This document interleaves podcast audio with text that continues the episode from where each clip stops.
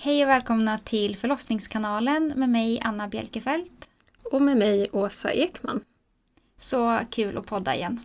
Ja, nu är vi här igen. Ja, mm. Det känns som att vi poddar jättemycket nu. Ja, men det är för att vi gör det, Anna. Ja.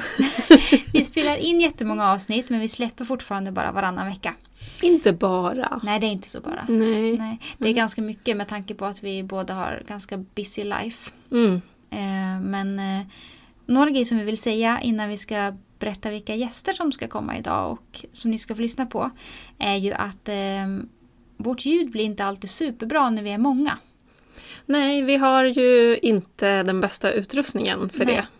det. Mm. Det hade ju varit optimalt att ha liksom en mick var och man sitter nära sin mick och riktigt bra inspelningsgrejer. Men nu har vi en mick som alla delar på och eh, det blir inte jättebra ljud. Så att, eh, det här är en liten vädjan till er lyssnare att eh, stötta oss så vi kan köpa lite bättre utrustning. Ja, det blir bättre ljud i allas öron då. Ja, exakt. Mm. Mm. Så att eh, antingen så eh, får ni stå ut med ljudet eller så får ni swisha ett litet bidrag. Extremt ödmjukt av oss, eller hur? Mm.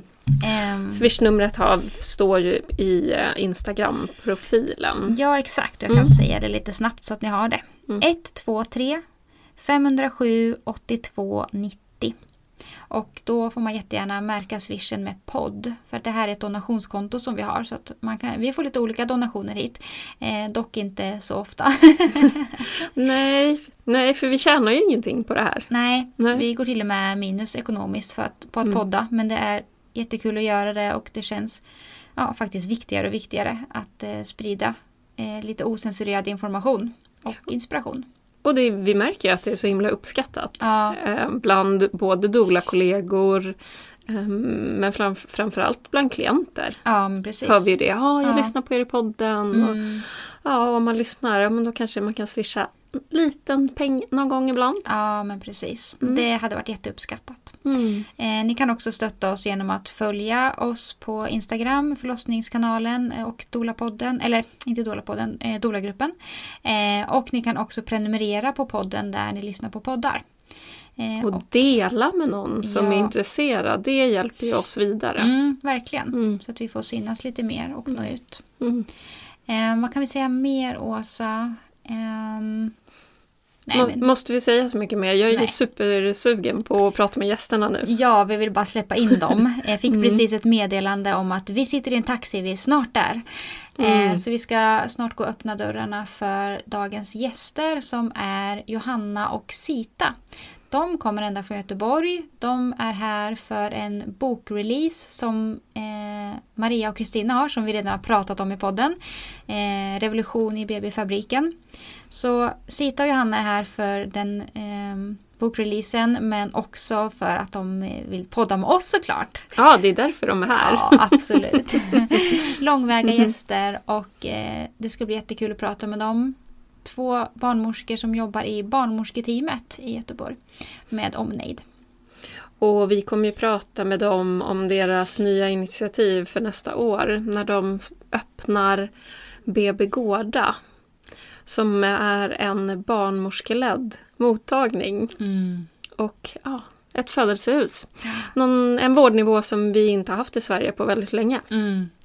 Och vi är ju jätteglada för det här. Vi fick liksom den här informationen lite i förväg och det var så ärofyllt att få det. Och få det här delat till sig. Och vi är ju som sagt jätteglada och eh, vi tycker att det ska bli jättekul att prata om det här med dem också från lite olika perspektiv. För att vi inser och förstår att det är eh, inte helt enkelt och de kommer säkert mötas av, eller kanske redan har mötts av, viss skepsis. Och eh, ni kommer få höra mer om det, tänker jag. Mm. Vi intervjuar dem och samtalar. Ja, det är mycket bättre. Vi, vi tycker att det här är bra. Mm. Mm. Men det finns ju en del problematik i det också såklart. Ja. Eh, men det bästa är att de får berätta. Ja, mm. absolut. Mm. Eh, så kära lyssnare, här kommer Sita och Johanna från Barnmorsketeamet.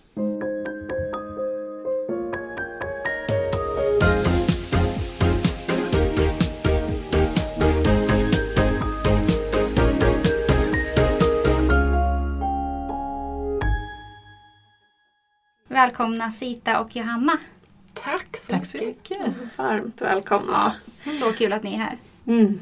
Det tycker vi med. Ja, och tänk att ni har kommit ända från Göteborg bara ja. för att podda med oss. Ja, det är fantastiskt. Ja. Vi låtsas det. Mm. Mm. Vi har ju kört ett litet intro, men det är roligast för lyssnarna att höra lite från er, tänker jag. Vilka ni är och vad ni sysslar med. Mm. Jag heter Johanna Sedeborn, jag är femtioett år och jag är barnmorska. För det är någonting man är.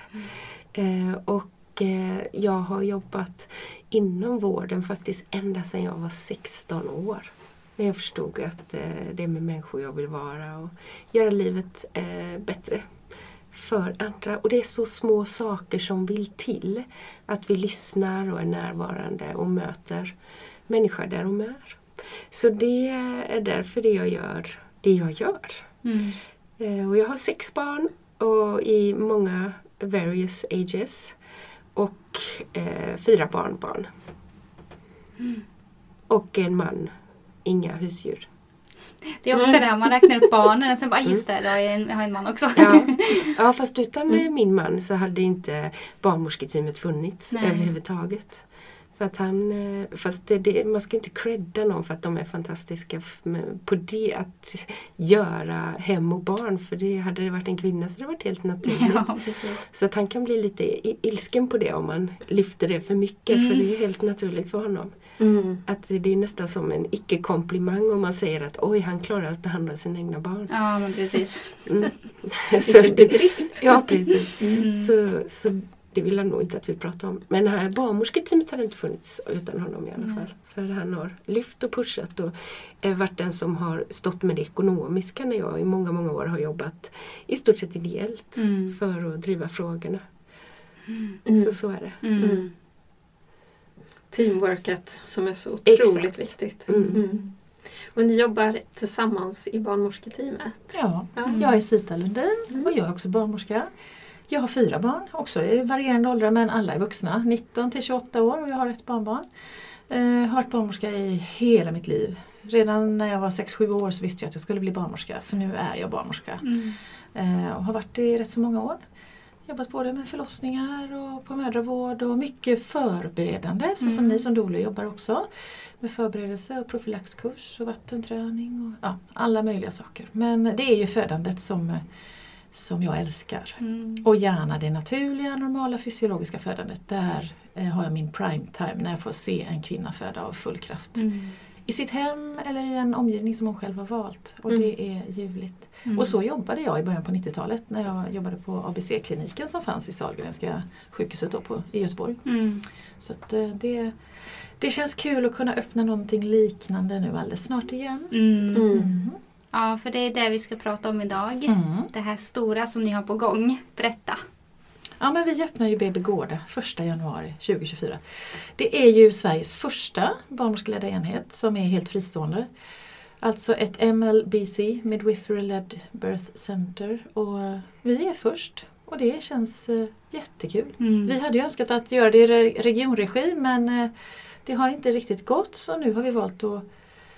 ta saken i egna händer helt mm. enkelt. Låna privata medel, Johanna och jag. Och eh, nu kör vi. Mm. Mm. Jag ryser. Mm.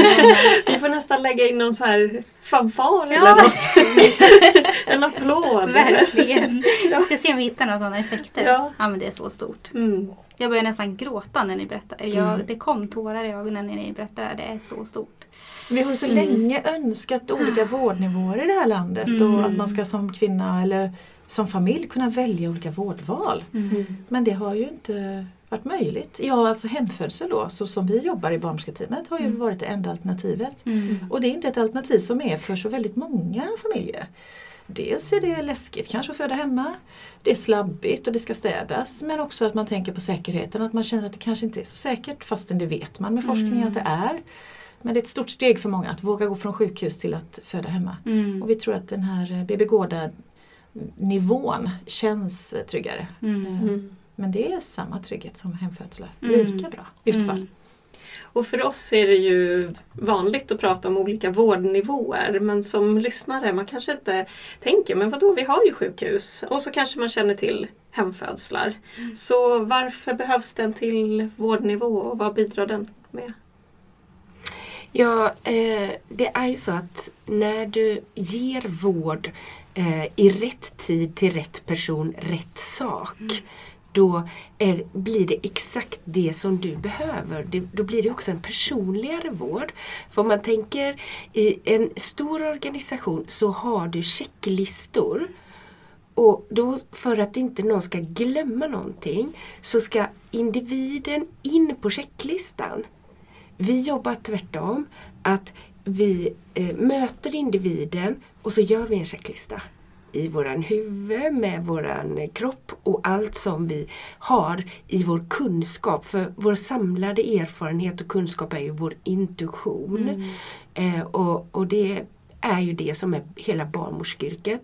Och därför så behövs det en nivå där eh, individen får stå i centrum för sin egen vård. Och det är så viktigt att du har en individanpassad vård när du just föder barn. Det är adekvat att ha checklistor om du till exempel bryter en arm. För då åker du in till sjukhuset. Du ska gå igenom vissa undersökningar. Någon ska dra din fraktur till rätta och så ska den röntgas igen och så ska den gipsas. Och du får betalt också för alla ingrepp du gör. Och så sen så kollar man av så att ingenting var glömt. Och sen så kommer du till rehab och då får du en individuell träningsplan ut efter hur din arm ser ut. I förlossningsvården har man försökt göra likadant, men det är bara det att födandet, det är ingenting som är trasigt som man ska laga. Utan det är en process som är individuell som du ska följa. Och det är vad vi gör. Vi följer den individuella processen. Inte lagar någonting som är fel. Och jag tror att det är där som är skillnaden i att vi går in och lägger så lite som möjligt. Och då stärker vi individens egna förmåga. Och när man gör det då har man sett att du får också ett bättre utfall för livet. En stärk, det är det som är en stärkande förlossningsupplevelse. Var det svar på frågan varför det behövs ja. olika vårdnivåer? Ja. Ja. Mm. Ja. Mm. Eh, för att jag tänker också utifrån sjukhusmodellen. För mm. att det också ska fungera som... Att ett sjukhus ska fungera så behöver vi kanske rutinerna mm. och som vi applicerar på gruppnivå snarare än på individnivå. Och vad som är också att sjukhuset behöver ju göra en prioritering utifrån mm. att de så svårast sjuka ska få resurserna. Eh, Alltså att de svårast sjuka får mest resurser i vård. Men vad som händer då är att de som inte är sjuka i, i de gravidas mening, vilket egentligen är åttiofem procent, de kanske inte ens får ett rum att föda i. Och, och nu är det inte så på alla håll, men på många håll så har du inte en barnmorska närvarande under hela din födsel, utan barnmorskan går mellan två och tre olika personer. Så att då blir det ju så att du får inte mycket resurser alls när du är den friska gruppen, och då uppstår det skador på grund att du inte har lagt pengar på de friska. Så det i långa loppet blir en dyrare vård, och det var ju det som Tony Blair, som var premiärminister i U K tjugohundratolv, initierade något som heter The Birthplace Study, som visade alltså att du får också ekonomiska, sociala och psykologiska stora besparingar när du har rätt vård på rätt nivå. Mm. Alltså de som är sjukast, de får en viss vård, och de som är friska, de får en annan vård. För annars riskerar du att vårda på olika sätt eh, inom samma organisation. Så man har sett att det är både eh, tryggare socialt, ekonomiskt, fysiskt och psykiskt mm. att dela upp vården. Mm. Varför, det kommer ju massa frågor när man pratar om de här grejerna, men varför blundar man för det här och varför är man inte öppen för det här i Sverige? Det undrar vi också, ja. mm. för att så här är det ju i flera andra länder, ja. alltså alla moderna länder runt omkring, Norge, Danmark, England, Tyskland, Österrike och Holland, där har vi olika vårdnivåer. Mm. Så den friska ska föda hemma eller på ett birth center. Den som är lite mer sjuk eller önskar bedövning ska föda på en sjuk, ett sjukhus. Mm. Och den som är sjuk riktigt ska föda på en specialförlossningsavdelning. Mm. Eh, och, och det är ju, vi vet inte varför det ser ut så här i Sverige. Nej. Men av någon anledning så har födslarna hamnat inne på sjukhus och då anses det vara som den säkraste platsen. Sen får man ju säga att det kanske också har lite med, med lagförs- eller lagen som gick igenom där på sjuttiotalet att kvinnor ska ha rätt till förlossningssmärtlindring, alltså mm. epidural. Mm. Fast grejen är att det står faktiskt bara så här att, och det, och det nu när vi har startat det sättet så har vi na- nagelfarit alla lagar mm. och alla förordningar. Mm. Bland annat det står inte att hon har rätt till epiduralbedövning. Hon har rätt till smärtlindring. Mm. Ja. Och det här är också intressant. Då har vi fått en bild av att smärtlindring, den enda smärtlindringen som finns, den är kemisk. Ja. Mm. Medan vi vet att den naturliga smärtlindring som vatten, avslappning och framförallt det viktiga stödet Stöd, ja. mm. är det som ger bäst smärtlindring mm. och bäst effekt i långa loppet. Mm. Så att det är jätteintressant. Men jag tänker att den frågan fick ni nog, för ni hade gäster, Kristina va? Mm. Och, och eh, Maria. Maria mm. De svarade nog på det va? Varför det inte finns... Var, just den frågan. Varför det, varför det finns ett motstånd. Eller varför i det Sverige, om vi pratar lite om det. De skriver mm. kanske mer om det i sin bok. Mm. Uh, men vi pratar nog inte tillräckligt om det uh, utif- utifrån det perspektivet. Nej. Um, för jag tänker också att mm. det, det kanske inte är allmänt känt hur förlossningsvården finansieras i Sverige. Att det, pengarna går till regionerna och till klinikerna, och i många andra länder så följer ju pengarna kvinnan. Mm. Um, så att det finns också möjligheter, mm. andra möjligheter, och det vill vi också prata mer om lite mm. längre fram så här, mm. kring finansieringen, för det är mm. också en sån sak som man stöter på och som skapar svårigheter när man vill öppna sån här typ av verksamhet som Precis. Ni gör nu. Mm. Och det är det som, just det här att familjen har förstått att okej, okay, det läggs jättelite resurser på mig som frisk, men jag vill ändå ha allt det här. Mm. Och alla förstår det. Okej, det finns inte pengar på sjukhuset. Men om jag nu ska föda barn kanske två eller tre gånger i mitt liv, då vill jag faktiskt själv bestämma vilken vård jag vill ha. Mm. Och då, nej, jag vill inte ta det från neonatalvården, eller jag vill inte ta det. Det är ingen som vill det. Men du blir ju inte en egoist för att du vill lägga pengar på din egen goda vård. Mm. Utan det är ju faktiskt något som vi skulle få en frihet att bestämma själva. Sen hur det utformas, ja just nu så är det regioner som bestämmer. Men det är ändå så att en del har ju blivit arga på oss för att vi bedriver en dyr vård. Mm. Vi är stolta att vi bedriver en dyr vård. Mm. Vill du ha billig vård? Så mm. finns det gratis vård. Mm. Och, och det är ju ledsamt att inte alla får det. Men snälla, var inte arg på mig för det. Nej, precis. Det, det, du får gärna ilskna mm. till. Men mm. då får du rikta din ilska mot något annat håll. Mm. Jag är jätteglad om någon ilskar till på den frågan. Mm, ja, verkligen. Ja, där mm. behöver vi mer eld. Ja. Mm. Ja, men vi Så tror vi får andra saker att hända. Det måste vara familjerna som går före och mm. protesterar. Och, och faktiskt tydligt lägger fram sina önskemål. Mm. Och inte tyst tiger stilla och tänker att det får vara som det är. Mm. För att eh, vi i personalen, vi barnmorskor, vi har ju försökt, och även Doulagruppen, vi har mm. försökt att påverka det här länge, i många år. Mm. Men vi stöter på patrull, så att mm. nu behöver det komma från familjerna. Ja. Absolut. Ja. Mm. Känns som att det är enda vägen för att det ska ske någon förändring. Mm. Mm. Mm. Eh, barnmorskeledd klinik. Nej, inte klinik. Säger vi inte. Birth Center. Birth. M L B C. Mm. Midwifery Led Birth Center. Mm. Det finns ju mm. inget bra svenskt ord. För Nej. Det här är ju inte så vanligt i Sverige. Det har ju aldrig funnits. Det har ju inte, finns inte. Nej. Så vi har tuggat på de här orden fram och tillbaka. Mm. Om det ska vara födoenhet, förlossningsenhet, ja. födohem, förlossnings... Ingenting känns riktigt bra. Men alla vet vad ett birth center är. Ja. Ja. Som är birth worker. Och så vi har embraceat det. Engelska. Mm. Lite mm. swinglish får det bli ja. här. Så att er plats är barnmorskeledd, vad innebär det? Det finns, det är ju en speciell typ av vård som kallas midwifery led care och midwifery model of care. Så det har egentligen inte så stor betydelse vilka, eller klart det har en betydelse, men det handlar om att barnmorskeprofessionen bygger just på det relationsbaserade, och då kan du ju jobba I, inom det tänket att vara eh, en eh, individ, ge liksom en relationsbaserad eh, individ individanpassad vård. Och det är väl det som barnmorskeprofessionen bygger på. Och jag tror att det är det som man tänker på. Och eh, sen så är det ju så att vi är en egen legitimerad grupp. Och många säger så, men det bo, finns ju ingen läkare hos er. Nej, det är helt riktigt.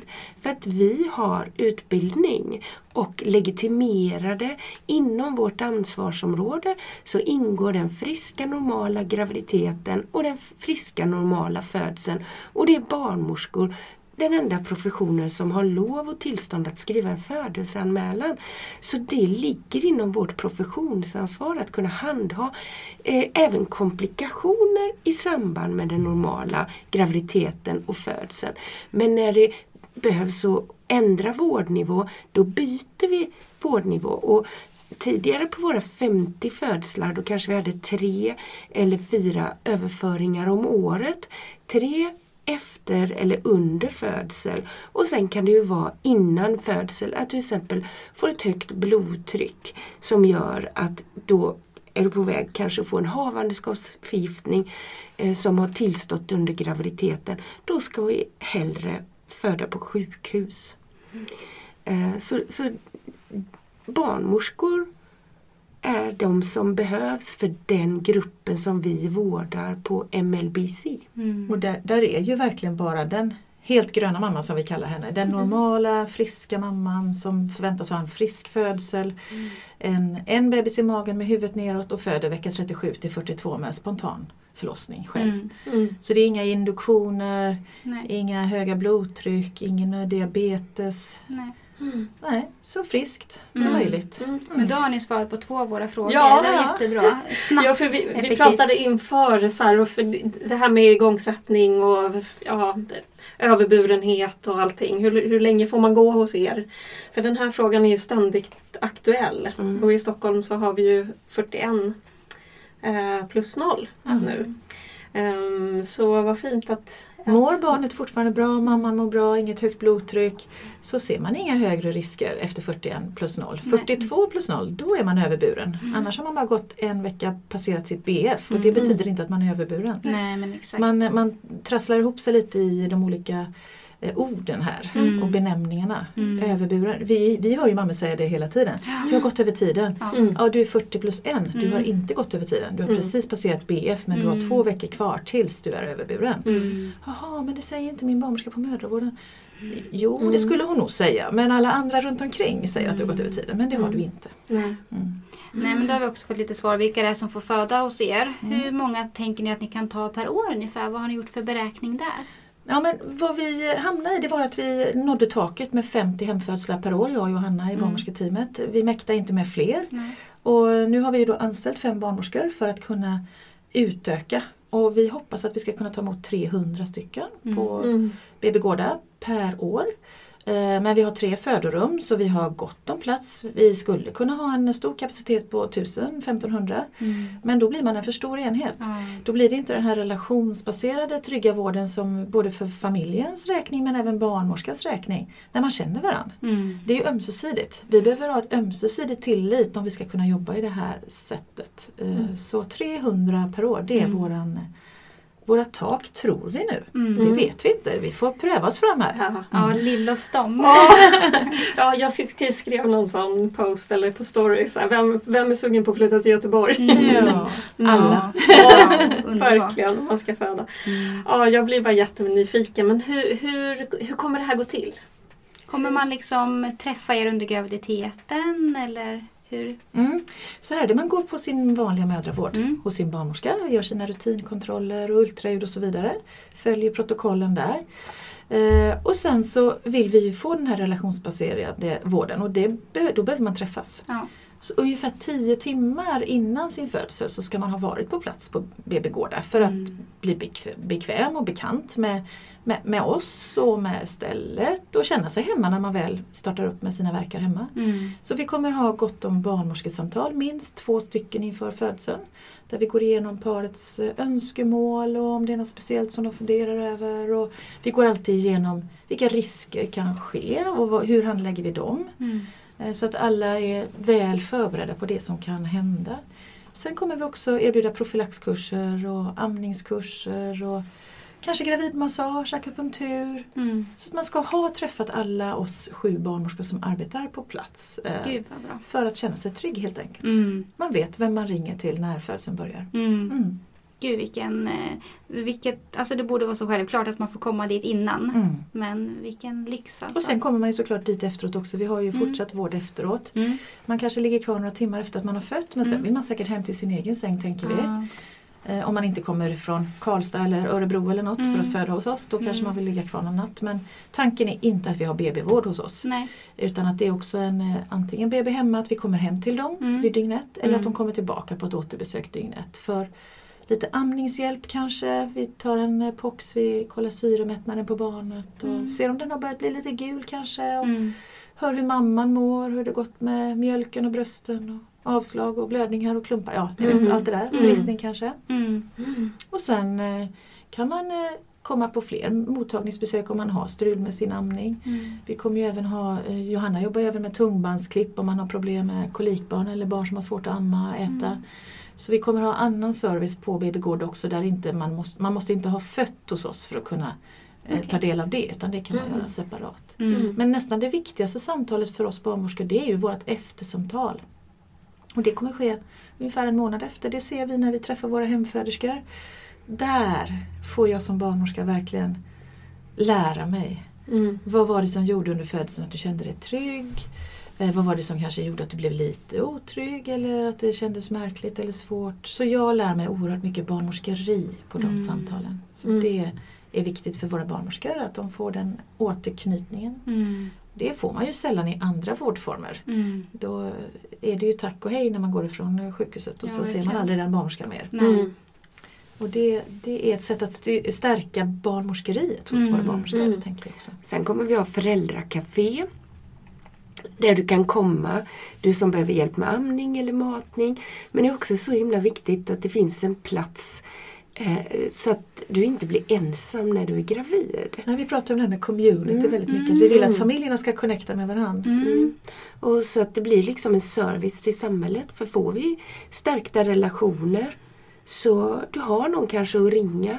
Om det skulle hända någonting att du behöver åka och hämta ett barn i skolan och, och så åka till sjukhuset med det, whatever, mm. så har du en vän. Mm. Och det är svårt att finna vänner idag i en storstad. Mm. Men har man fött tillsammans och gått föräldrautbildning tillsammans, varit på amningscafé, så, så har man vänner. Åh, mm. mm. oh, vilken viktig mm. del. Så bra att ni har tänkt på det också. Mm. Jätte, jätteviktigt. Men eh, det jag tänkte på var de som föder hemma, om man tänker den liksom, gruppen, de som väljer det. Eh, kommer det fortfarande kunna bistå vid hemfödsel eller kommer de lockas till er i större utsträckning? Eller vad ja, tänker ni? Vi kommer kunna bistå vid hemfödslar fortsatt, men det är ju så att eh, det är ju en ganska s- mycket större del som önskar att föda på birth center jämfört med hemfödsel. Så tittar du på internationella siffror så kanske det är eh, nittio och, och, och de som vill föda fysiologiskt kanske det är nittio procent som vill föda på ett birth center och tio procent hemma. För jag sätter mig inte i bilen när jag får verka, för jag får verka pang och så föder jag om fyrtiofem minuter. Mm. Då är det klart att vi tar våran väska och åker. Annars så är det ju så att vi behöver ju ett extra team för de som ska föda hemma. För vi kan inte lämna B B-gårda obemannat. Så de får ju betala en liten extra eh, avgift för att vi har personal standby för just dem. Eh, och det har vi full förståelse för att en del inte vill. Då vill de komma till oss på B B-gårda så får de ju samma fina vård som de hade f- fått hemma. Mm. Eh, så, men vill de absolut att vi kommer hem, då självklart så gör vi det. Mm. Men tror ni mm. att det kommer, antalet hemfödslar kommer minska i Göteborg med den här enheten? Som... I alla fall hemfödslar som, som kommer anlita oss, tror jag. Du mm. tror inte det, Johanna? Du tror nej, att det blir inte. Fortsatt femtio? Jo, men, nej, mm. jag tror att det ökar. Vi har ju fått säga nej till så många under flera år. Mm. Så jag tror det bara kommer öka. Mm. Utbudet, när utbudet ökar så ökar också efterfrågan. Mm. Det är sant. Och har du fler valmöjligheter, då blir fler inspirerade. Mm. Och det man har sett är ju också att det ökar eh, friskfaktorerna även på sjukhusen. Mm. Så att då, för då börjar ju man ställa krav. De som kanske bara inte har möjlighet att föda hemma eller på ett birth center av fysiska eller ekonomiska skäl. Bara jag undrar, varför får inte jag föda så?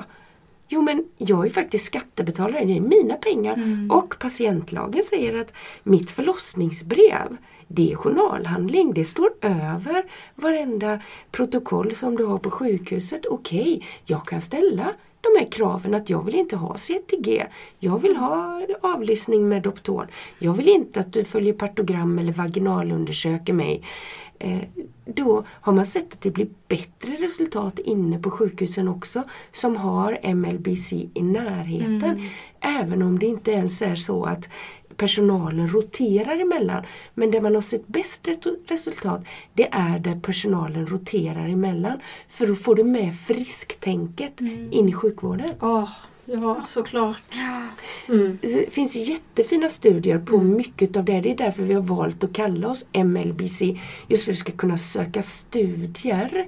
Om du vill titta på vilka resultat du får mm. så behöver vi ju heta det som det är då. Mm. Ni har ju verkligen mm. tänkt på allt. Det är helt otroligt, det är fantastiskt. Ehm, vad, nu tappar jag bort mig lite. Det här med den ekonomiska biten, ska vi prata lite mer? Återkomma lite till det. Tycker att jag är fel nej, ute i vår nej, fråga? Mm. Um. Jo, men först ska vi ta den här, hur den här drömmen har fötts fram. Alltså, hur länge har den funnits med er och hur har den här processen sett ut fram till? Ja, men den har ju funnits med mig väldigt länge. Mm. Efter att jag jobbade på A B C i början på nittiotalet och vi stängde nittiosju så har jag ju tänkt att det här måste vara möjligt att öppna igen. För det här är ju helt fantastiskt. Mm. Så det har funnits ända sedan nittiosju. Mm. Men det är såklart i olika former i hjärnan. För det har känts som en önskedröm mm. många gånger, många år. Men sen när Johanna och jag började jobba lite mer tätt ihop för några år sedan. Så började vi se att det, vi kanske skulle kunna få till det här i regionregi. Så vi har verkligen sprungit hårt för att få till det inne på sjukhus mm. och med regionens stöd. Men, men till slut så inser vi att nej, vi får nog ändå faktiskt göra slag i saken och gö- göra det själva då. Så den där lite mer tydliga visionen har kanske funnits i två år. Vi, vi vet inte riktigt när tanken verkligen slog oss på riktigt att vi nog ska göra det. Men på riktigt, på riktigt blev det någon gång i mars-april när våra män sa att ska ni bara prata om det här med ett birth center? Eller ska ni någon gång starta? Ni ska ju, nu börjar tiden ticka här, ni går snart i pension, skynda på. Mm. Så då fick vi lite eld i baken. Mm. Det var de som jagade på oss. Mm. Så tack till Henrik och Martin för att de drog igång det här. Ja. Mm. Men vilken stor grej att planera. Alltså hur börjar man ens? Ja, men det har ju Johanna ända från att du startade Barnmorsketeamet börjat mm. och facilitera för, kan man säga. Man, eh, när man är privat vårdgivare så måste du följa alla lagar och riktlinjer som finns. Så att det är bara att gå in på Socialstyrelsens hemsida och börja läsa på. Mm. Mm. Och så får du dissekera alla förhållningsregler som vi har. Och det är ju exakt samma. För det är lite skillnad just med förvaltningslagen i, i vad, vilka, vilka dokument som är allmänna och vilka som eh, jag som privat vårdgivare har inte lika stor skyldighet att redovisa Min, alla mina handlingar. Men jag gör ju det gärna. Vi vill vara transparenta så vi kan gärna visa hur vi jobbar och så vidare. Men annars så är det ingen skillnad i lagar, förhållningsregler och vårdlokalerna behöver vara anpassade på samma sätt och så vidare och så vidare. Så Um, där börjar man med att dissekera alla lagar och regler och så uh, lägger du upp en plan och så följer du den. Mm.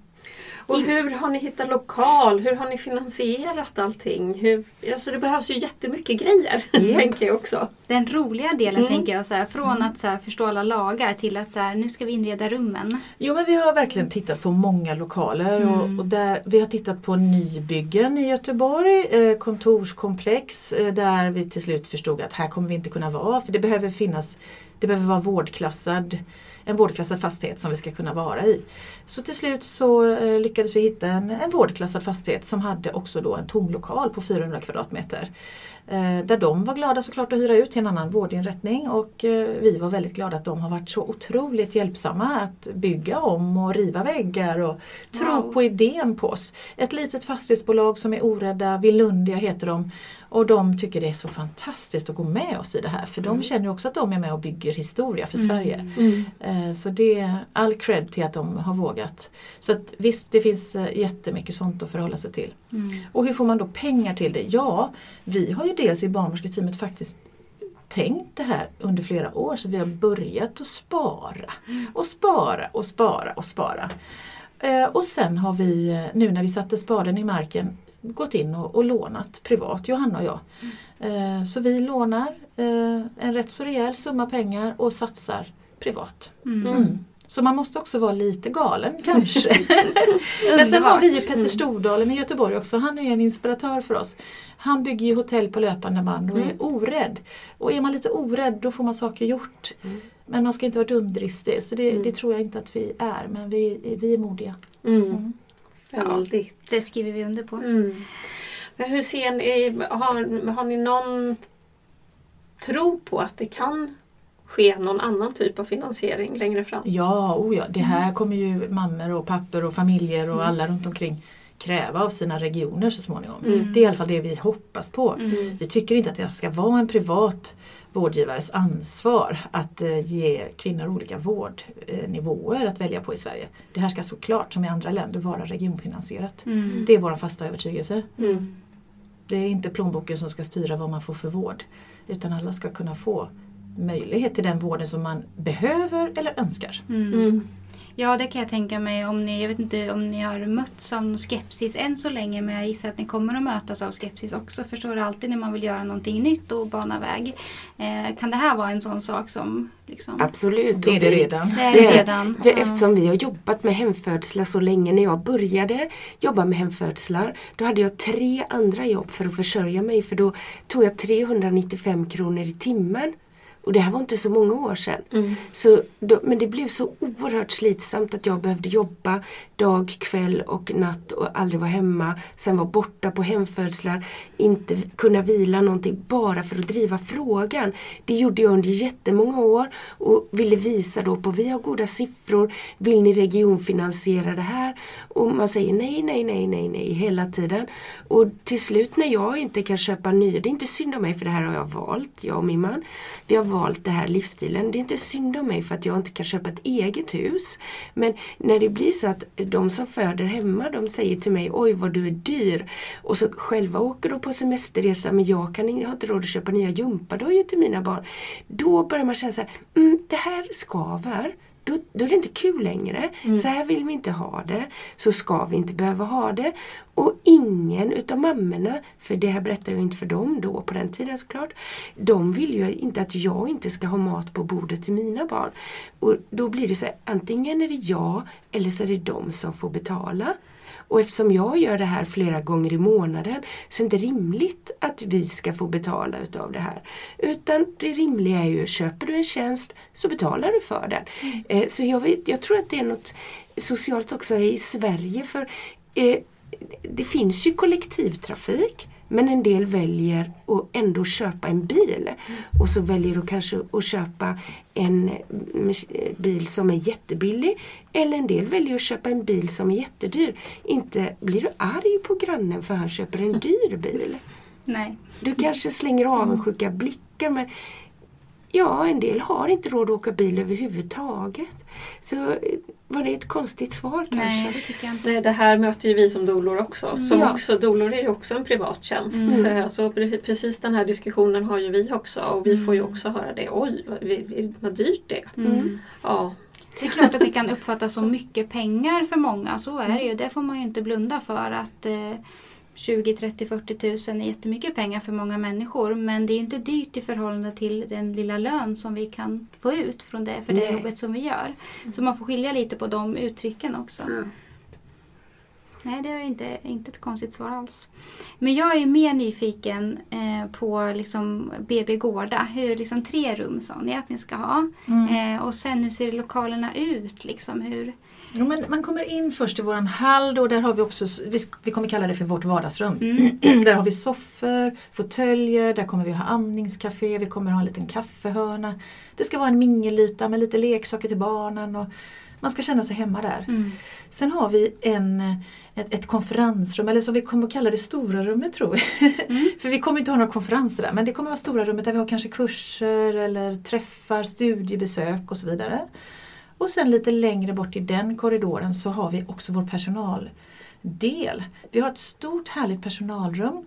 Som vi nog ska kalla personallounge eller bara lounge. Vi, vi, vi, vi vill försöka komma ifrån sjukhusorden. Ah, mm. um, därför att där ska man som personal, som barnmorskor, som medarbetare träffas, hänga, njuta, uh, ut, uh, utveckla barnmorskeriet genom att vi berättar, vi delger våra födslar. Mm.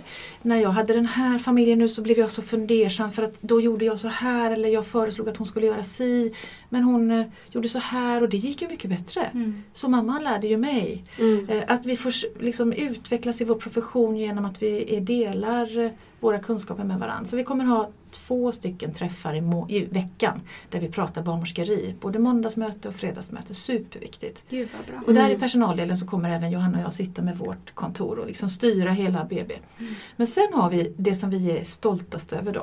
Det är den privata delen. För det här andra var den publika delen där det kommer röra sig folk under dagarna. Mm. Men den privata delen, där har vi våra tre födorum. Och till det hör det ett separat kök med lite vardagsrumshäng och så. Så där kan de som föder få vara i fred. Det blir som deras lilla lägenhet. Mm. Som de kanske delar med två andra familjer. Mm. Men där är inget annat spring. Där äger de mm. situationen och platsen. Inne på ett föderum där kommer det vara som ett, ja, men ett härligt hotellrum. Stor skön vanlig dubbelsäng. Fåtöljer, soffa, lite sköna mattor. Pilatesboll naturligtvis. Men framförallt det här fantastiskt stora badkaret då. Där man kommer vilja krypa ner och mm. bara njuta. Mm. Och lite goda dofter, vackra ljusslingor. Vi har ju inget syre i väggarna här så vi kan till och med ha riktiga blockljus mm. som mm. brinner. Bara det ska bli mm. jättehärligt. Mm. Få tända doftljus kanske och så. Mm. Mm. Folk kommer inte vilja åka hem efteråt. Jag tänkte på det när du sa att vi kommer inte ha B B. Folk kommer bara, nej, lite till. Sen kommer vi ha, vi har ju en inredare som har hjälpt oss med inredningen. Mm. Och då kommer vi ha det blåa rummet, det mm. gröna rummet och det bruna rummet. Alltså mm. i rätt så mörka, dova färger så att det ska kännas lite grotta, koja. Mm. Man kryper in i sitt föderum. Mm. Så att oxytocinet ska kunna mm. flöda fritt där. Mm. Det vet vi ju att mm. okända ljud och röster och skarpa ljus och så är ju inte bra för vårt oxytocin. Nej. Utan vi behöver ju det här rofyllda rummet. Det ska kännas som att man glider in på ett spa. Man känner axlarna bara huff, sjunker mm. ner direkt. Och man, här kan jag njuta. Här kan jag koppla av. Mm. Här kan jag känna mig trygg. Det är känslan. Mm. Hur kommer möjligheterna se ut för er att vara liksom mycket hos kvinnan? Tänker ni kring det här med en kvinna, en barnmorska? Absolut, det är ett krav. Ja. Mm. Ja. Det är en barnmorska, en familj. Mm. Mm. Mm. Absolut. Mm. Och är det någon mer som kommer in som ska föda, då ringer vi in ytterligare en barnmorska. Mm. Alltid one-to-one care. Mm. Mm. Mm. För ni är mm. sju stycken, eller vad var det ni sa? Mm. Ja. Så hur funkar det då? Träffar man hela teamet? Det kanske du sa. Mm. Man kommer träffas Men, alla sju innan. Ja, ja. Okay. Mm. Mm. Men är det här de andra barnmorskorna? Är det sådana som har jobbat med i barnmorsketeamet länge? Eller som ni känner väl? Eller har ni handplockat? Hur har det gått till? De är handplockade. Ja. Ja. För man måste ha en förståelse för det fysiologiska födandet. Mm. Mm. Så vi har ju såklart de som har arbetat i vårt team med oss på hemfödslar tidigare. Jeanette som kommer ner från Halland, hon bor i Laholm, men hon är villig att prova och pendla. Det tar ändå två timmar för henne att köra mm. en väg. Men hon vill väldigt gärna vara med och det är vi så glada för. Och sen har vi Sara som nu också har varit i Köpenhamn en period och jobbat på ett liknande birth center där. På en förlossningsklinik som har just den här alongside unit där man föder fysiologiskt på ena delen men lite mer normal födsel på andra sidan. Uh, och sen har vi Ida Lyckestam, en barnmorska som har tjugo års erfarenhet och har hela sitt liv jobbat mot det naturliga normala födandet. Och hon är en väldigt senior, trygg, lugn barnmorska med, ja, men med kärlek möter hon alla familjer. Hon jobbar just nu i mödravården. Sen har vi även Hilda, vår stjärna, som har gått som barnmorskestudent hos Johanna redan när hon gick sin utbildning för fyra fem år sedan. Har varit med på rätt mycket hemfödslar. Eh, när hon väl blev färdig för att skulle liksom börja ansvara själv för sina hemfödslar, då flyttade hon hem till Östersund med sin familj och har jobbat på förlossningen i Östersund ett år. Men eh, längtan till västkusten blev för stark så att hon flyttade tillbaka, och det är vi så glada för att vi har rekryterat henne. För det, det är också en, en kvinna i trettioårsåldern som själv har barn och fött med teamet, och hon vet, hon har pondus och hon är orädd. Det är hon som kommer driva det här vidare, är vi helt säkra på. För vi mm. måste också ge kunskapen vidare till våra yngre generationer. Mm. Sen har vi en stjärnrekrytering till, och det är ju Ulrika som också har jobbat med fysiologiska födslar i ett tjugotal år. Både på mödravård och förlossning, men aldrig riktigt har fått komma till sin rätt inne på sjukhuset. Eh, också jobbat mycket med profylax och eh, magplask, vattengympa för gravida och gravidmassage. Akupunktur. Så att vi, har, vi har ett jättebrett spann av kunskap i det här teamet, och det känns fantastiskt. Mm. Och Hilda, ska vi säga, hon är ju amningsexpert och älskar amning, så att vi kommer göra många olika delar. Mm. Mm. Mm. Wow. Och vad fint att ni också tänker på så här, återväxten och föra mm. kunskapen vidare. Och, för det pratade vi med Maria och Kristina om när de var här, att det Ju, mer, ju längre vi är här i den här medikaliserade födandet och den världen, så vi tappar ju den här kunskapen. Mm. Det är många barnmorskor som inte ens har sett ett fullt ut fysiologiskt skeende. Eh, som vi doulor kanske ja. o- oftare gör. Ja. Vi som doular på och ser olika mm. typer av födande. Mm. Mm. Eh, så det är så fint att fler och fler får faktiskt uppleva det här och se det. Mm. Mm. Mm. Nu, kom, nu hoppar jag lite fram och tillbaka här, men jag kom på när vi pratade om det här med vilken skepsis ni kanske möter eller kritik eller sådär. Är det något annat som ni har fått liksom möta förutom det här med finansieringen och att det kostar? Och... Det är ju det här med att eh, man tror att eh, vad gör ni om någonting händer? För mm. vad som helst kan hända när som helst. Och det är ju ingen, inte sant, för vad som helst kan inte hända när som helst på en födsel.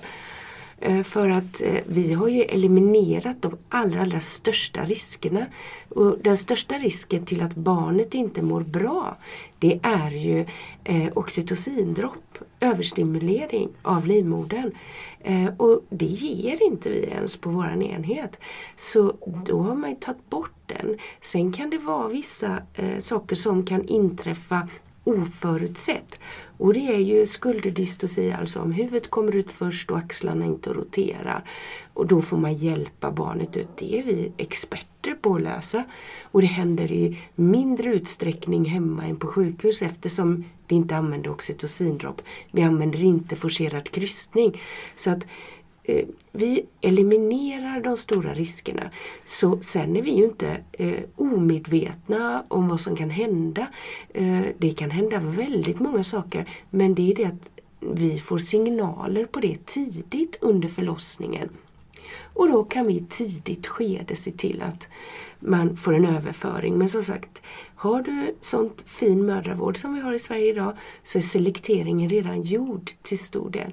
Och vi tar bort de stora riskerna som vi helt enkelt inte utsätter dem för risker. Så det är därför man väljer att föda hemma. För att man inte vill utsätta sig för de riskerna. Det är faktiskt bara att kliva in i en medikaliserad vård.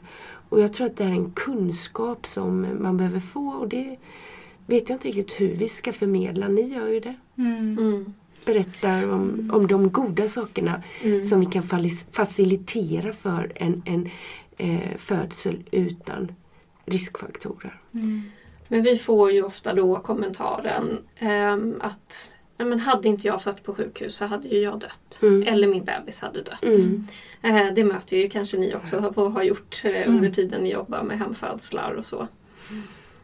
Uh, och då nämner du den här risken att vi mm. bara kliver in på sjukhus som en risk. Mm. Vi pratar lite mer om det. Ja, det är ju att eh, när du kommer med nya människor så störs ju eh, processen. Och bara genom att lägga sig ner på en brits, även om du bara halvsitter, så kan, har inte bäckenet optimal rörelse. Och adderar du då en medicinsk bedövning som är en blockad, så får du ingen återkoppling från Ferguson-reflexen upp till hjärnan, så du får mindre oxytocin i en söndring. Det här är ju kunskap som är specialkunskap som varken läkare eller de flesta barnmorskor känner till. Och, och därför så tror man att man gör gott, men egentligen så stör man förloppet. Så att det är mycket kunskap man behöver ha för att kunna ge en god fysiologisk födsel helt enkelt. Mm. Jag tänker också, och det kan vi också möta, att man kan som vårdpersonal, som barnmorska på sjukhus, bli provocerad av den här kunskapen när vi pratar på det här sättet. Mm. Um, vad har ni för tankar kring det? Ja, men våra tankar är att vi vill ju också undervisa våra kollegor och ge barnmorskeriet en tyngd och göra det relevant. Att det här är fysiologiska processer. Det är inget som vi hittar på. Det här kan man följa. Och där har ju Kerstin Uvnäs Moberg verkligen varit en förgrundsfigur i att undervisa både douler och barnmorskor. Men det är ju bara de som är intresserade av sånt här som mm. går på hennes kurser, lyssnar på hennes föreläsningar, läser hennes böcker.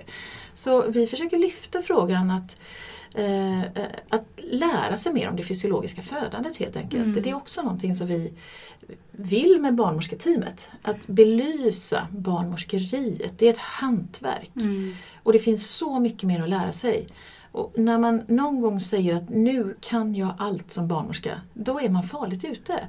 Därför att eh, vi kan alltid lära oss någonting vid varje födsel. Mm. Mamman visar oss, barnet visar sin kapacitet, förhållandet mamma och pappa eller familjen emellan, hur stödet utav barnmorskan ser ut. Vad, det finns så mycket att lära sig i varje födande situation. Och när man inte är nyfiken på det längre, då blir man en farlig barnmorska. Mm. Mm. Så vi behöver lära oss. Och det är därför det här kollegiala delandet också kommer vara så. Eller är, har hela tiden varit i barnmorsketeamet mm. väldigt viktigt. Mm. Och därför vill vi ju alltid vara två barnmorskor också vid födandet.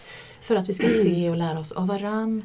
Och det har man ju på många sjukhus också anammat nu. Att man är två vid själva födandestunden. Men, men det är ännu viktigare med oss. Mm.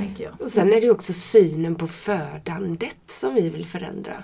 Vi har gjort en film som många har sett, och det är ju att vi vill visa att det är en resa som du själv måste gå.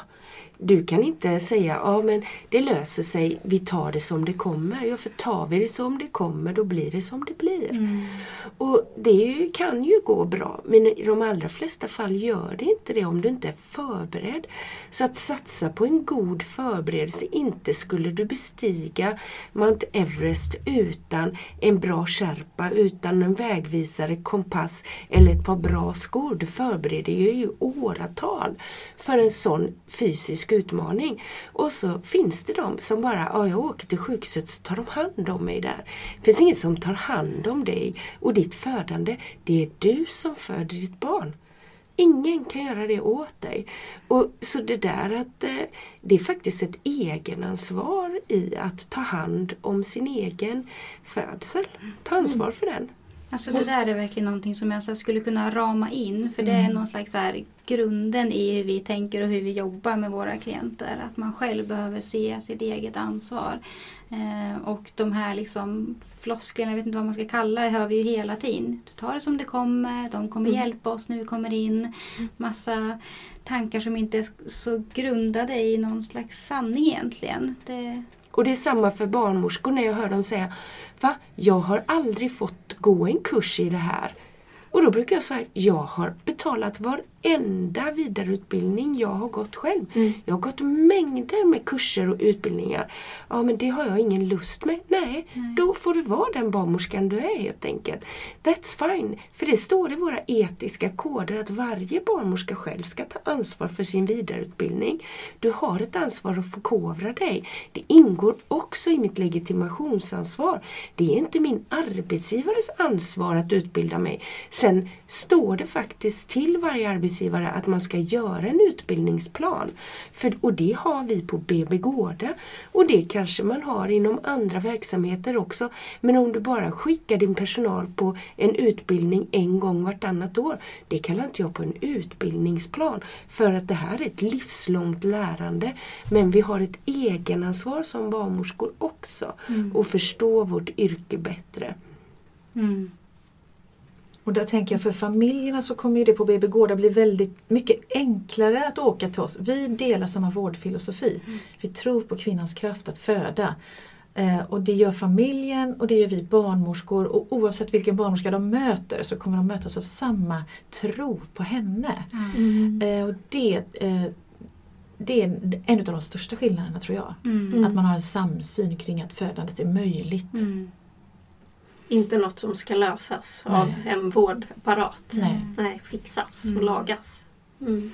Men som det ser mm. ut i Sverige idag så jobbar ju de allra flesta, det är en barnmorska, en undersköterska. Har ni liksom några andra medarbetare eller man ska säga? Vi kommer bara vara barnmorskor.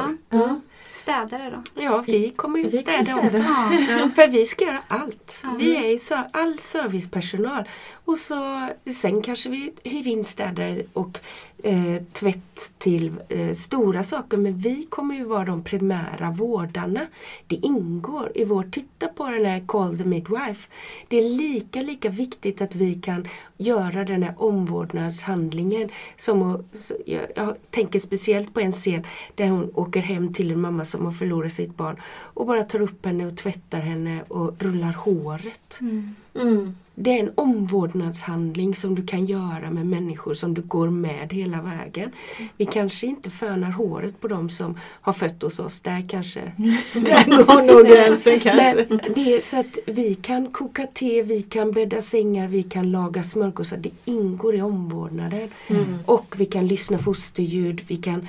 Eh, vi ska lösa kunna, skulle du så lösa ta hand om en blödning. Ja, vi ska mm. kunna allt på hela ja. Skalan. Mm. Mm.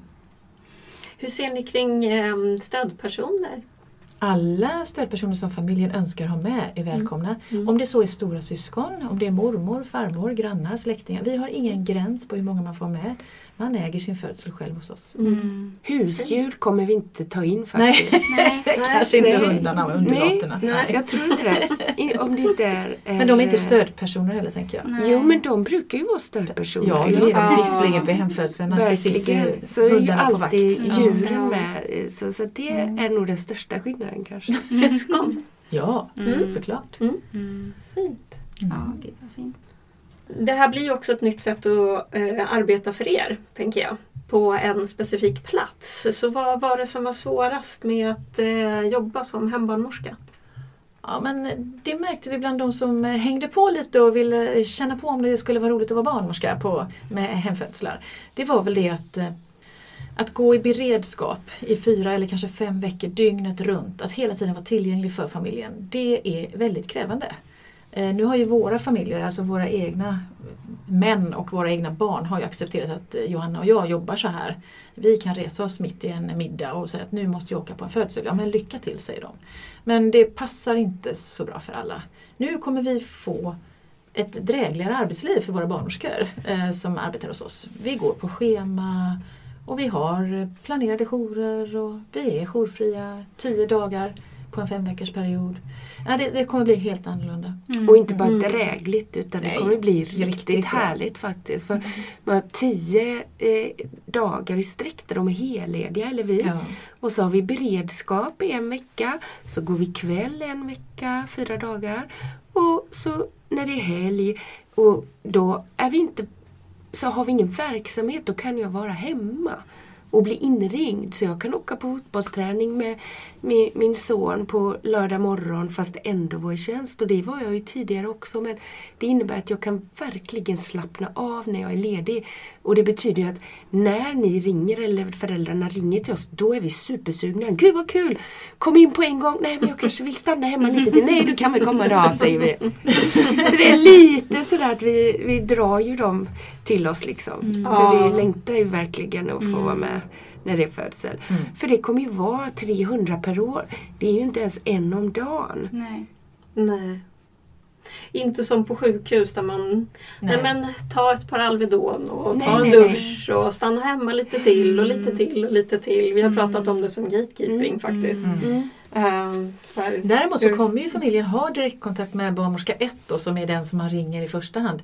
Kanske nu kommer det lite slem, ja men då vet vi att det snart är på gång. Vill du att vi ska synas? Nej men jag är nog hemma ett tag till. Mm. Så då har man ändå en känsla av att nu börjar det närma sig, nu är det inte många dagar kvar bort innan hon snart kommer igång i födseln. Mm. Så vi har väldigt, det har vi haft med våra hemföderskor också, mycket kontakt sista veckan. Mm. Därför de börjar också bli oroliga i kroppen och nej usch, jag tycker det är tråkigt, jag vill inte vänta längre, nu blöder det lite, jag tycker att han rör sig lite mindre. Det, mm. ja, det ena med det andra. Mm. Så man, man hör på de här små subtila nyanserna att nu börjar det nog ändå mm. eh, dra ihop sig här mm. till födseln. Så det är väldigt sällan vi blir överraskade mm. av att nu ringer en och ska föda barn. Vi vet mm. om lite ja. i förväg. Det är precis det som för oss. Ja.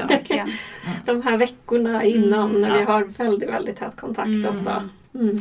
Jo, men jag har två frågor och den ena var vad det kommer att kosta för familjer och den andra var hur samarbetet ser ut med eh, Östra sjukhuset där ni kommer behöva göra överföringar till i de lägen det behövs. Mm. Eh, eh, samarbetet med Östra sjukhuset är jättegott, det har det alltid varit. Vi har ju jobbat där båda två i många år och vi känner oss väldigt respekterade. Mm. De har ju sett hur vi eh, jobbar så att vi kan jobba eh, med en fot i, i båda. Uh, och så det är inga konstigheter, så våra familjer blir jättefint bemötta om det är en överföring. Nu händer ju det så sällan. Mm. Och vi har en B B-mottagning när man kommer efter och får barnläkarundersökning och så vidare. De är jättefina också. Inga konstigheter, blir behandlade som vem som helst. Och alla har ju rätt till allmän sjukvård. Även om du har tagit privat vård så har ju du också betalat skatt som du inte har då nyttjat, kan man säga, för att du själv valt ett annat alternativ. Så vi eh, har ett gott samarbete och försöker eh, få sjukhuset att följa med i, är det någonting, för varje år så skriver man ju en kvalitetsrapport och, och gör man uppföljningar på alla sina avvikelser och, eh, och jag har fått in så få avvikelser från sjukhuset så jag brukar höra av mig och säga, hej, är det något ni har att säga? Ska vi ändra på någonting? Nej, så får jag inget svar tillbaka. Så vi brukar ha en god kontakt. Mm. Det där mm. borde jag sagt om skatten när jag åkte in på barnläkarundersökningen efter att Signe föddes. Då var ju de så här, vad gör du här typ? Du har ju fått hemma. Det var så otrevligt bemötande. Skulle jag sagt mm. det där, jag faktiskt betalat skatt jag också. Ja. Mm. Och barnsjukvård definitivt har jag alla ja, rätt till. Gud. Mm. Så att det kan man ju inte neka någon. Nej. Så ser det ut i Sverige. Mm. Men vi har ju varit och informerat om att vi ska öppna nu mm. på B B-gården. För att det flödet in till till exempel B B-mottagningen kommer ju öka mm. dramatiskt. Vi önskar ju på sikt att kunna knyta en barnläkare till oss. Som ja. kan göra barnläkarundersökningarna hos oss såklart. Mm. Men där är vi inte riktigt ännu. Men det, det kommer ju inte födas fler barn så att nej, de nej. märker ju inte något annat än att det kanske blir några färre just. Men eh, den volymen som vi har, det, det, är ju, det är ju så lite. De har elva tusen födslar om mm. året och vi kanske har trehundra så att de kommer nog inte ens märka nej. det. Nej, troligtvis nej. inte.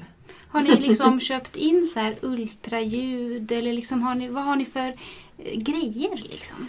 Men tänk dig att det är som ett hotellrum. Ja. Ja. Det finns inga sådana nej, grejer. Inte ens bakom skönt. en gardin. Nej, så det är som att föda hemma. Det är precis som ja. att föda hemma. Vi har med oss, vi har ju såklart doptoner. Mm. Vi har navelsätt så vi kan mamman eller pappan eller vem som vill klippa navelsträngen gör mm. det. Vi har såklart sutureringsmaterial så vi kan hjälpa mamma med en bristning om det behöver sys efteråt. Mm. Och bedövning till mm. det också givetvis. Sen har vi då pannlampa istället för mm. taklampa när vi ska göra ja. Ja, när vi ska sy kanske då en bristning. Så att, nej men vi har det vi behöver, men inte mer. Läkemedel, mm. det kan ju vi inte skriva ut. Nej. Vi tänker på blödningsläkemedel. Mm. Utan det är en läkare som skriver ut. Och då gör vi så att i nuläget så har våra hemföderskor ett samtal på sjukhuset med en läkare. För att de ska känna sig väldigt bemötta på sjukhuset. Eh, och också kunna känna att eh, ja, men jag har fått ställa mina frågor. Eh, och få ytterligare en second opinion. Vi har ju gjort den första bedömningen. Är det här en mamma som är tillräckligt frisk för att kunna föda på B B-gården? Men det är skönt att ha en second opinion. Och där kan också mamman få sina läkemedel. Mm. Eh, direkt ifrån förlossningsavdelningen då. Mm. Så då har hon sina oxytocin och metergin och alltså blödningsläkemedel med sig och K-vitamin till bebisen. Så att alla som ska föda och se kommer träffa en läkare? Vi vet inte riktigt hur Nej. Det ska se ut i nuläget. Nej. Men så har det varit, och det är ju ett samarbete vi har haft med sjukhuset i, i tjugo år. Mm.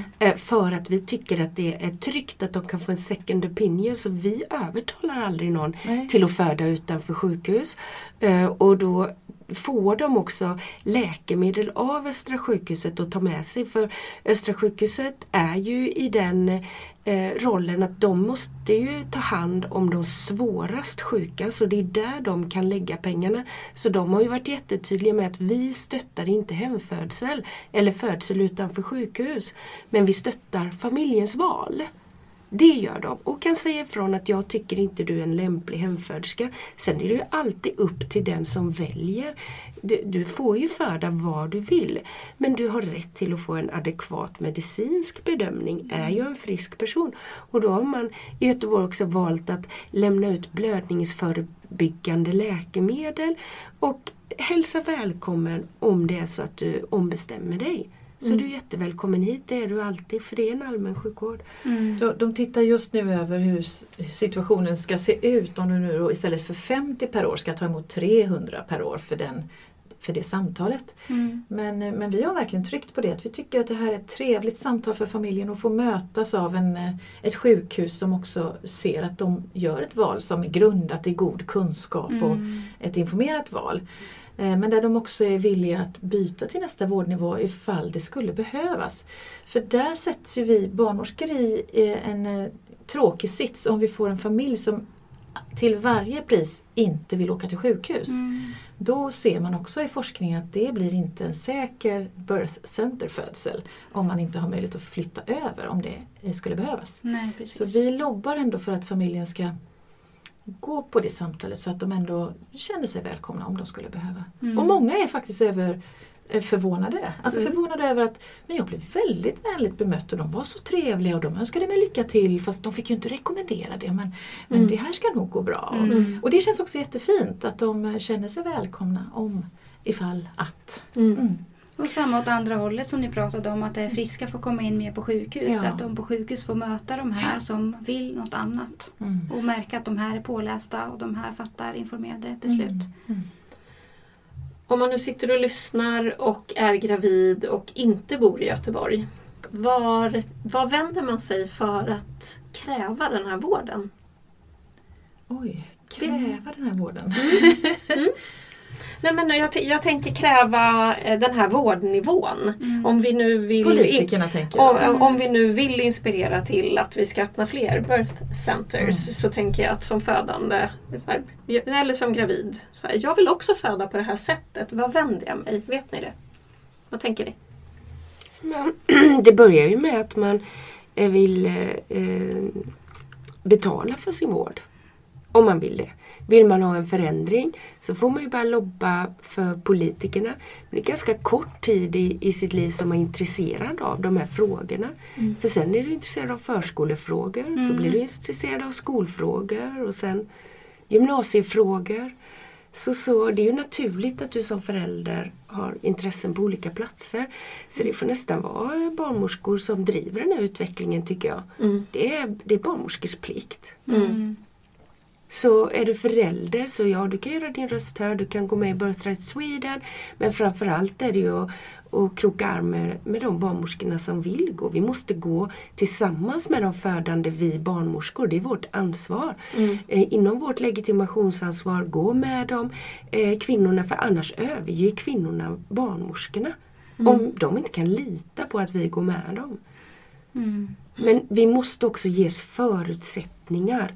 Idag byggs det hinder för barnmorskor att utöva sitt eh, yrke. Du borde ju, det här borde ju inte vara några märkliga krav att göra inne på sjukhuset. För på sjukhuset finns ju alla möjligheter. Mm. Det finns ju allt vad du behöver där. Där ska du ju definitivt kunna ha alla typer av födslar på alla sätt. Mm.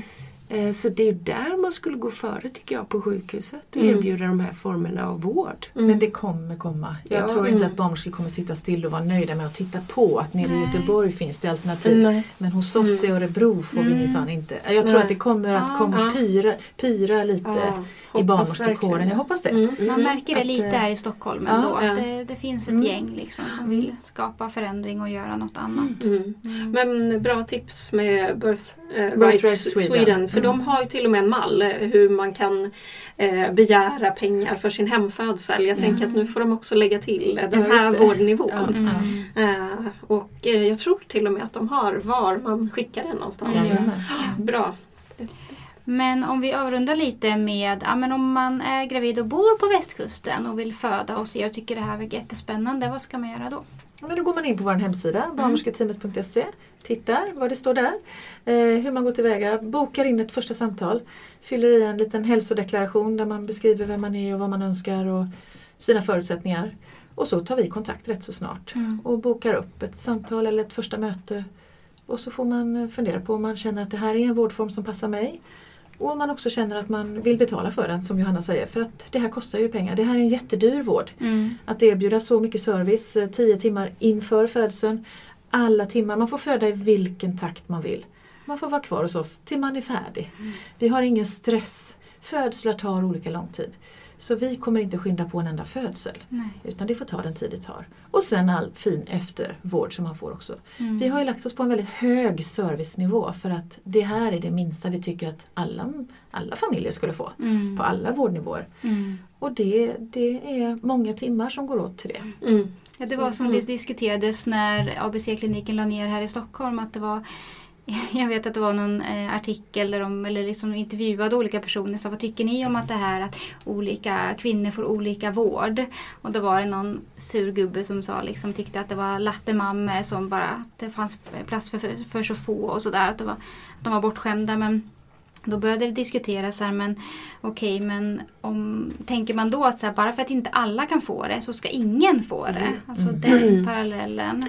Och det som man har sett är att det spar mycket, mycket, mycket pengar i långa loppet. För antingen så väljer du att lägga mycket pengar under förberedelse och födseln för att få en välmående, stabil grund att stå på.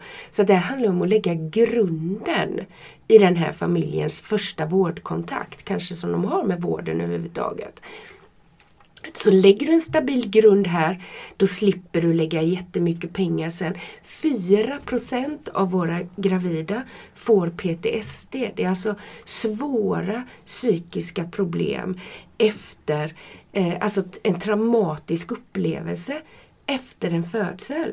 fyra procent, det kostar jättemycket pengar. Men det är olika påsar pengar. Det är det, det mäts på så olika mm. sätt. Och så, så pratar det... vi bara förlossningsvården mm. och så tycker vi att den är mm. funktionell. Så i vår region mm. så var det en, en controller, de som har hand om pengarna, som var jättestolt över att i Västra Götalandsregionen så vi... vi tar bara tjugosju tusen kostar en förlossning hos oss. Skryter om hur billig vården är. Jag, tyck, jag, jag tycker det, då, han skulle skämmas. Mm, verkligen. Mm. tjugosju tusen mm. för en födsel, är det, det det är värt? Sen förstår jag om vi har annat vi behöver prioritera och lägga våra pengar på.